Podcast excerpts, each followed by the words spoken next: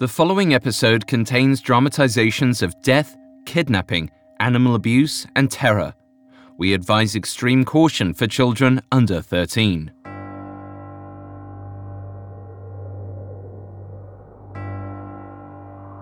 Here is an excerpt from the poem Lenore by Gottfried Bürger, the first literary appearance of the Spectre Bridegroom.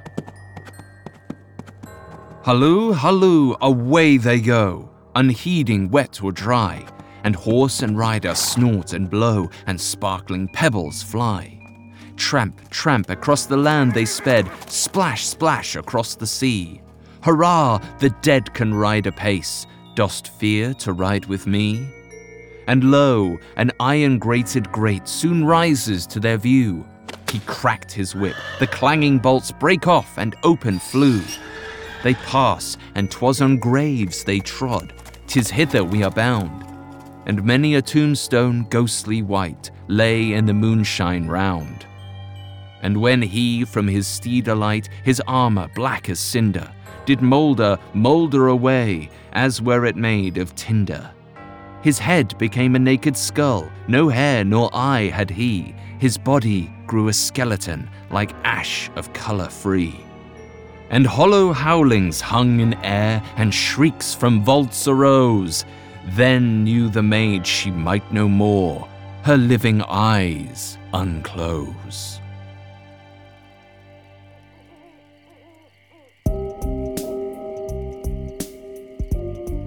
Hi everyone.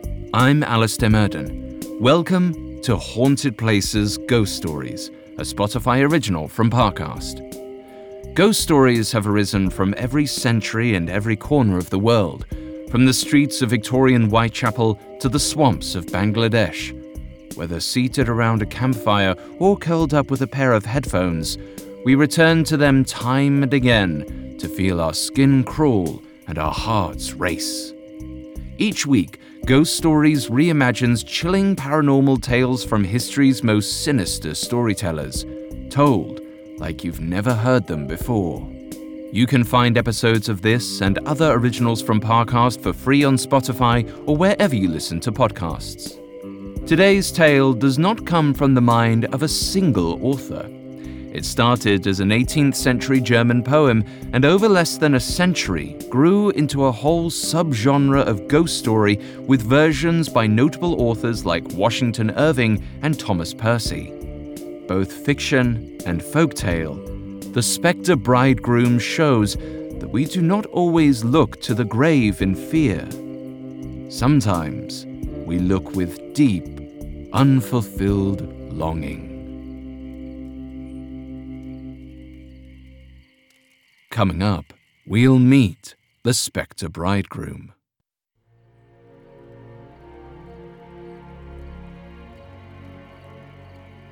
My name is Mr. Hunt, but you can call me Robert.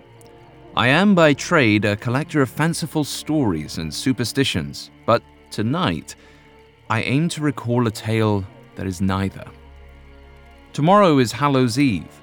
For many, this chilling holiday is a chance to bask in notions of the otherworldly and remember those friends and family who have passed on to that great beyond. But for me, tis a day of grim reflection.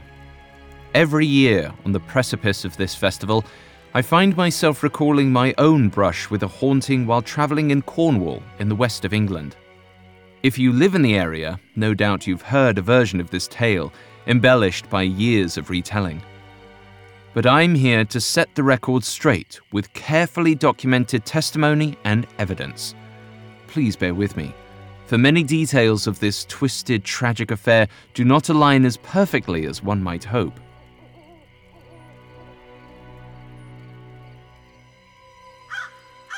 The first of a series of strange events occurred on Hallows Eve. In a small field just outside Kimyall Township, three young women went out into the night. Their names were Anne Rowe, Jane Nichols, and Nancy Trenoweth. Miss Rowe and Miss Nichols were both daughters of local farmers, and Miss Trenoweth was a servant employed at the local parish. Now, this is not an unusual sight. Late night revelry is common for young people on such a holiday, especially in defiance of watchful parents. The strange part is that of these three young women, only Jane Nichols lived more than a year afterwards. It was from Jane that I heard a full telling of what happened that night. By her account, she and Anne were most fascinated by the aloof Miss Trenoweth, who was of their age, but seemed possessed by a melancholy well beyond her years. She had but one piece of jewellery, an ancient wedding ring secured round her neck with twine. It was tarnished and broken in half, not a particularly pretty thing to behold. Jane theorized that the other half was held by Nancy's true love, who had perhaps died or otherwise abandoned her. They learned none of this from Nancy, mind you, for Nancy preferred to keep her past to herself. You see, this was the purpose of that night's outing to get Nancy to open up to her new friends. It was Anne who suggested going out on Hallows Eve to sow hemp seed in the fields and speak their wishes to the spirits. This was a popular superstition in Cornwall at the time, the same way city folk are now enamored with certain photographers' ability to capture a ghostly visage on silver plates. And Nancy, who spent much of her time employed at dreary St. Paul's Parish, was not hard to persuade. They set off into the fields with excitement, yet, as the witching hour approached, the girls grew afraid. What seemed like a fanciful game in the daytime gained a terrible gravity in the moonlight. Both Jane and Anne felt faint of heart and hesitated. But dear, melancholy Nancy was strangely undeterred. She took the bag of hemp seed from Anne and started sprinkling it about the field, saying, Hemp seed I sow thee, hemp seed grow thee, and he who will my true love be, come after me and show thee. Nancy repeated this three times as the others watched. The silence of the night about them was absolute, and as the third uttering faded away, it seemed like nothing at all had happened. Until Nancy chanced to look over her shoulder. I will never forget the look on her face, Jane told me. I still see it sometimes in my nightmares. Nancy's scream pierced the night. Her legs gave out and she fell onto the grass. Jane ran forward and asked her what she saw. Her answer came in gasps. Lanyon! I saw him! Lanyon! Jane's hands trembled, her face nearly as white as Nancy's. She doesn't look well. We should take her back to town. She wanted nothing to do with this game anymore, but when her eyes met Anne's, she saw a strange glint in them. I'm not afraid, Anne said. Give me the seed. Anne snatched the bag before Jane could protest and went about reciting her own incantation. When asked later, Jane could not recall Anne's words. She had been too fixated on Nancy, whose expression was frozen in a mask of shock. After reciting her words, Anne did not collapse like Nancy. She merely froze in place, staring vacantly into the distance for a few minutes. When Jane at last roused her, Anne explained that she'd had a dreamlike vision of a coffin as white as ivory, surrounded by nothing but impenetrable darkness. I will note that I attempted to locate Anne Rowe for her account of this night, only to learn that she had been taken by fever and buried in a white coffin.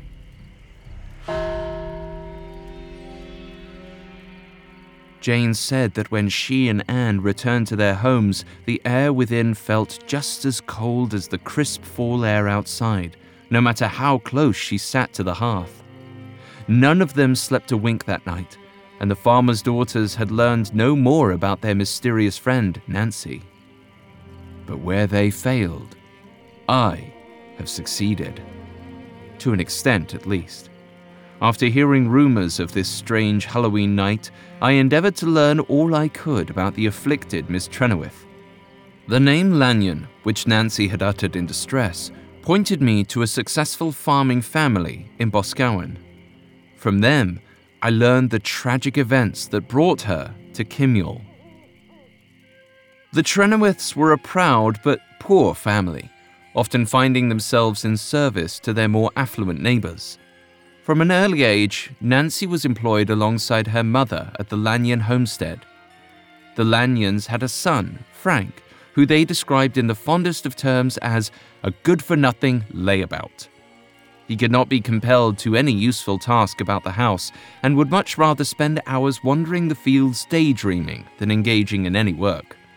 So, naturally, Mr. and Mrs. Lanyon were horrified to discover that Frank and Nancy had fallen deeply in love with each other. Frank, who had never asked for anything, approached his parents and requested their blessing. Mr. Lanyon flew into a rage at his son, declaring that marriage to this young woman would mean forfeiture of his entire inheritance. But like many parents, Mr. and Mrs. Lanyon did not consider that attempts to smother this romance only stoked the fires of passion between Frank and Nancy. No matter how actively they tried to part the young lovers, they never succeeded. The illicit thrill led Nancy and Frank to many a secret rendezvous. It was during one of these, in the Holy Well, that they exchanged their most passionate vow that they would be united one day either alive or dead.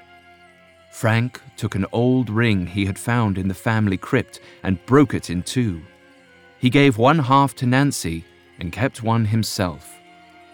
Frank's parents realized that their son could not be persuaded to part from Nancy, for they took it upon themselves to break the couple in two. Mr. Lanyon brought Frank to the harbour and, without warning, forced his son to board a ship with him to Plymouth across the sea. When he realized what his father was doing, Frank fled, disappearing into the crowded docks. They suspected that he boarded another vessel bound for India, as far away from his overbearing parents as he could go. This was the last either the Lanyons or the Trenoweths heard from Frank for many years. Nancy Sr. did her best to comfort her daughter, only to realize that Nancy Jr. was with child. She gave birth without any word from the father. The child was some comfort, but according to Nancy Sr., it could not fully repair her broken heart. Eventually, hard times came upon her family, and Nancy had no choice but to go back into service, leaving her child in the care of its grandmother. It is in this condition that she moved to Kimyall, and it explained why Jane and Anne saw such a mournful air about her. The vision she had of Frank that Halloween night was the first time she had seen him since their parting.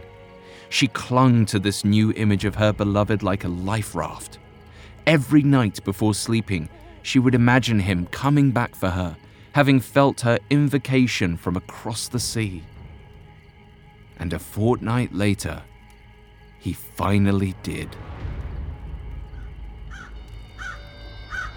It was the night of November 14th. Fog hung low about the fields, giving the land a spectral grey appearance. Nancy was just locking up St. Paul's Parish when she heard the canter of hooves approaching up the road. She turned to see a tall, dark rider, but she felt no fear at this sight. The animal was familiar to her.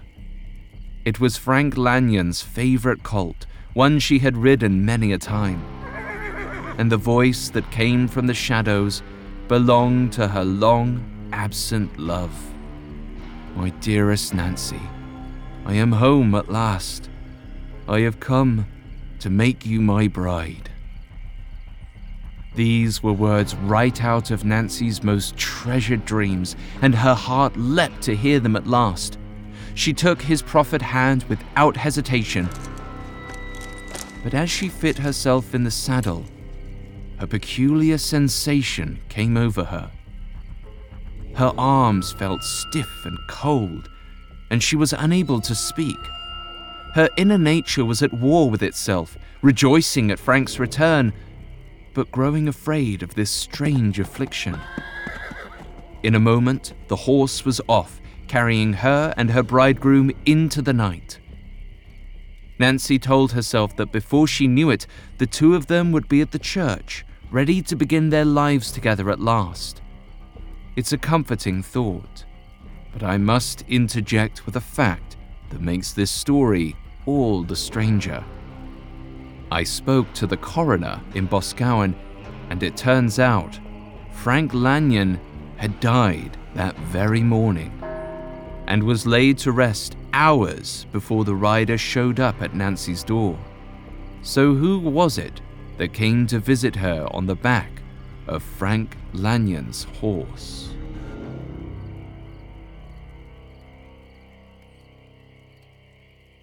Coming up, we'll learn the origin of the spectre and the fate of Nancy Trenoweth. Hi, listeners. I'm thrilled to tell you about a new Spotify original from Parcast that I think you'll really enjoy. It's called Our Love Story.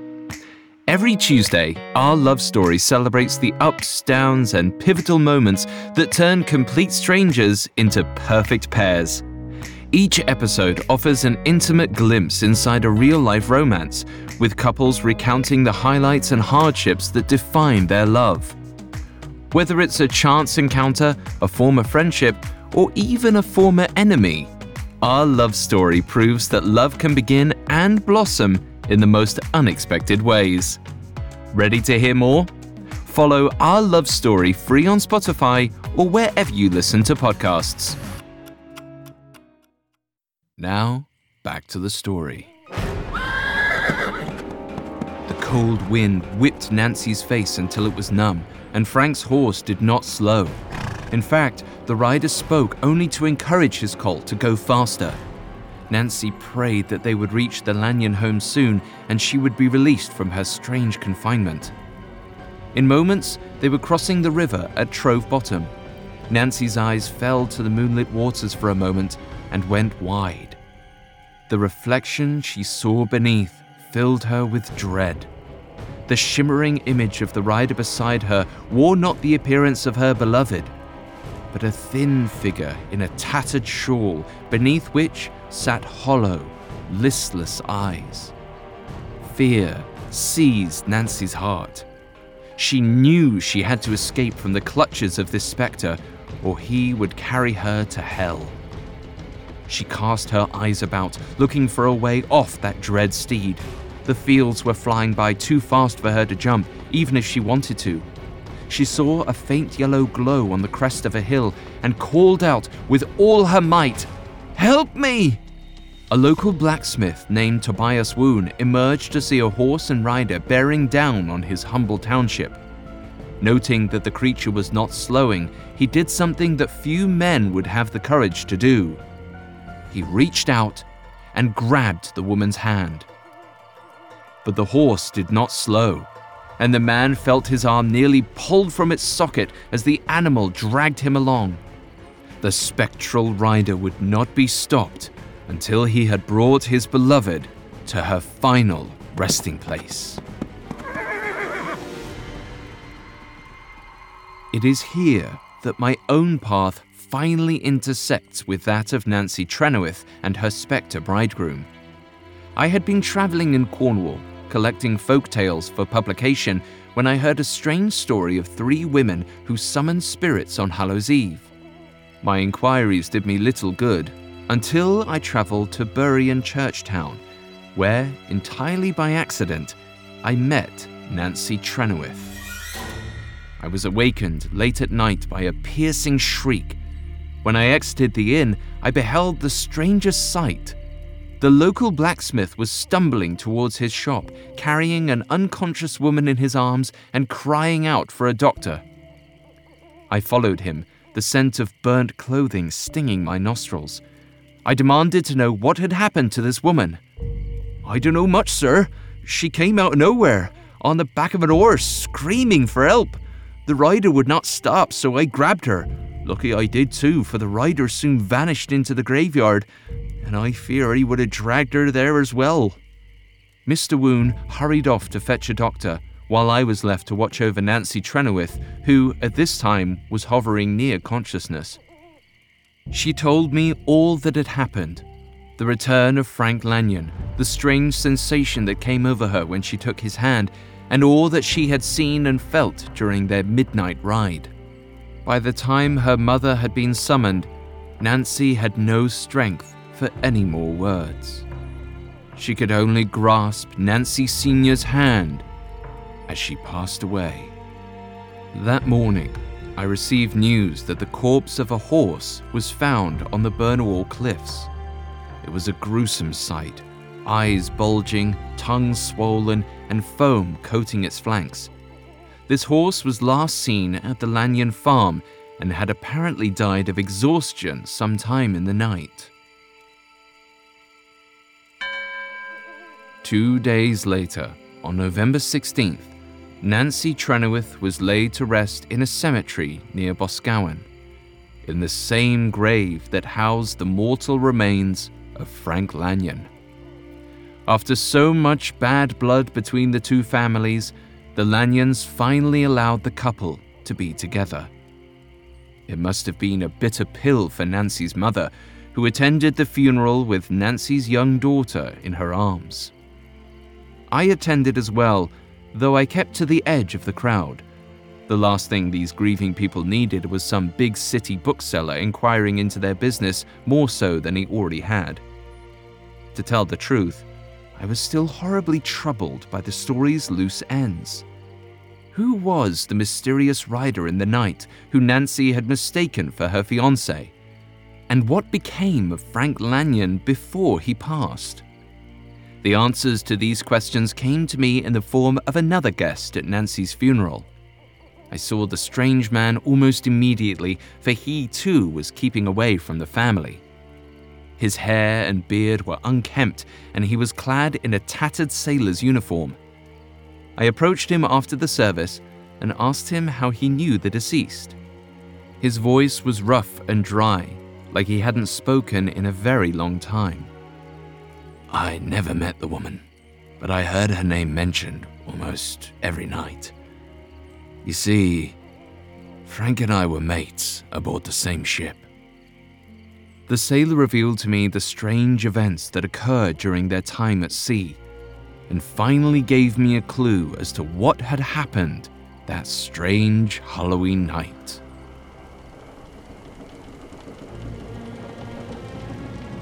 Their ship was bound for the west of England in late October when, on the 30th day of the month, Frank Lanyon fell into a most disconcerting state. He thrashed left and right, eyes bugging out of his head, and very nearly pitched himself overboard in his frenzy. With great effort, his fellows managed to keep him aboard. After hours of struggling, he fell to the deck as if dead.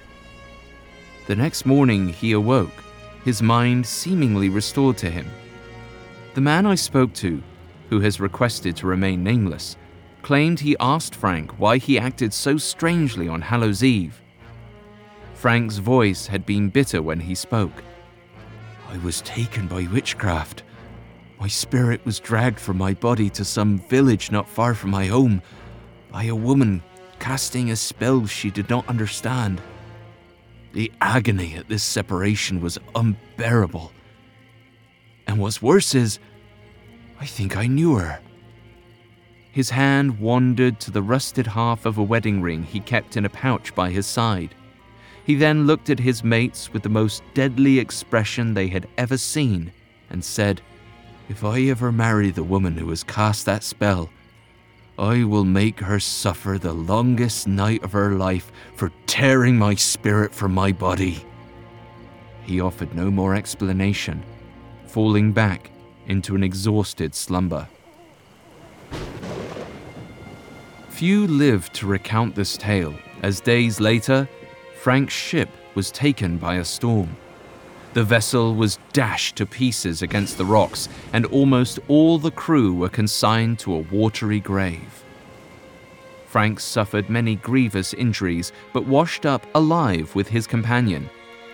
His friends bore his near dead body away from the rocks to Boscawen, where they sent for his parents. He passed away mere hours after they were united, and was buried without the news reaching the Trenoweth family. Reportedly, he had begged his parents to send for Nancy with his final breaths so that he could marry her. I know not what to make of this final declaration. Did he truly intend to marry Nancy? Or was he making good on the wicked promise he uttered on board the doomed ship? The lovers lie together now, and only they know whether Frank chose love or hate in the end. In my original letter to my publisher, I noted that this story bears a strange resemblance to the poem Lenore by Bürger, which only complicates my own assessment of the case. At first, I believed locals were merely retelling me some regional variation of this German ghost story. But I can find no evidence that this poem reached Cornwall until almost a decade later. I think of this story every Halloween of Nancy casting a desperate spell in the field, and of her distant lover, his spirit drawn in agony from the high seas to the woman who called it. Until now, my interest in ghosts was purely a sociological one the study of how superstition arises from earnest belief and a lack of objective facts. But I cannot, in good conscience, deny the effect this story has had on me. The facts have neither diluted nor clarified the tragedy of what occurred that fall in Boscawen. And this is why I believe this story affected me more than any I have ever recorded. It makes me think about the nature of death and how thoroughly entwined it is with that of love. So many of us live out our days hoping to meet someone who can share our joys and pains for all our mortal years. It is cruel, but it seems we often measure the success of life by whether a man died alone or with a lover by his side. Both love and mortality have been the fixation of countless great minds and will continue to be long after the hands that write this are naught but dirt. Perhaps it is fitting that we take at least one day a year to remember this. So let this upcoming Hallows Eve be a holiday of love as much as it is one of death. For the two are never far apart. Yours faithfully, Robert Hunt.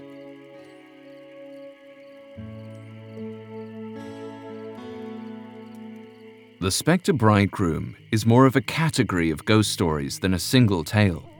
The Aarne Thompson Uther Index, used in studies of folklore, assigns these tales as type 365 under the heading Supernatural Opponents. Today's telling was adapted from a version published in Popular Romances of the West of England, or The Drolls, Traditions, and Superstitions of Old Cornwall, edited by Robert Hunt. This volume was published in 1865, but it is far from the first Spectre Bridegroom story. The original, which Hunt points out at the end of his telling, is a German poem entitled Lenore by Gottfried Bürger. It was published in 1774 and translated to English in 1796. The poem describes a woman mourning her fiancé who was lost in a war. She is then approached by a spectral rider who promises to take her away to be married. At the end of their long ride, she realizes that beneath the armor is not her beloved, but death itself, taking her to be buried alongside her late fiancé. Only a few decades afterward, Washington Irving wrote his own version called The Spectre Bridegroom, A Traveler's Tale. This story featured a retelling of Lenore as a story within the story and had a much happier ending than the rest. In Irving's version, the man who shows up under the cover of darkness to steal the heroine away is only a human mistaken to be a ghost. However, in all other variations of the tale, the woman's lover leaves and never returns. The true horror in a Spectre Bridegroom story is not in the arrival of a ghost itself. It is in the knowledge that if we are lonely and mournful enough, we will fail to see a ghost for what it is. The ghost in the tale is a sign that the woman should move on by accepting her tragic past but not give in to despair. In some variations of the story, she succeeds. But in others, she succumbs to the sweet memories of her ghostly lover.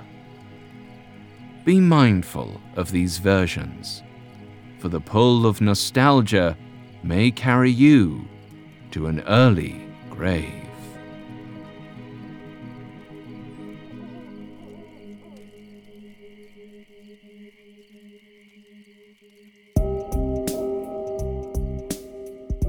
Thanks again for tuning in to Haunted Places Ghost Stories. We will be back on Thursday with a new episode. You can find more episodes of Ghost Stories and all other originals for free on Spotify.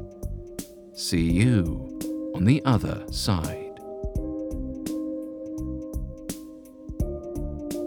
Haunted Places Ghost Stories is a Spotify original from Parcast. It is executive produced by Max Cutler, sound designed by Kenny Hobbs, with production assistance by Ron Shapiro, Carly Madden, and Erin Larson. This episode of Haunted Places Ghost Stories was written by Robert Teamstra, with writing assistance by Alex Garland. I'm Alastair Murden.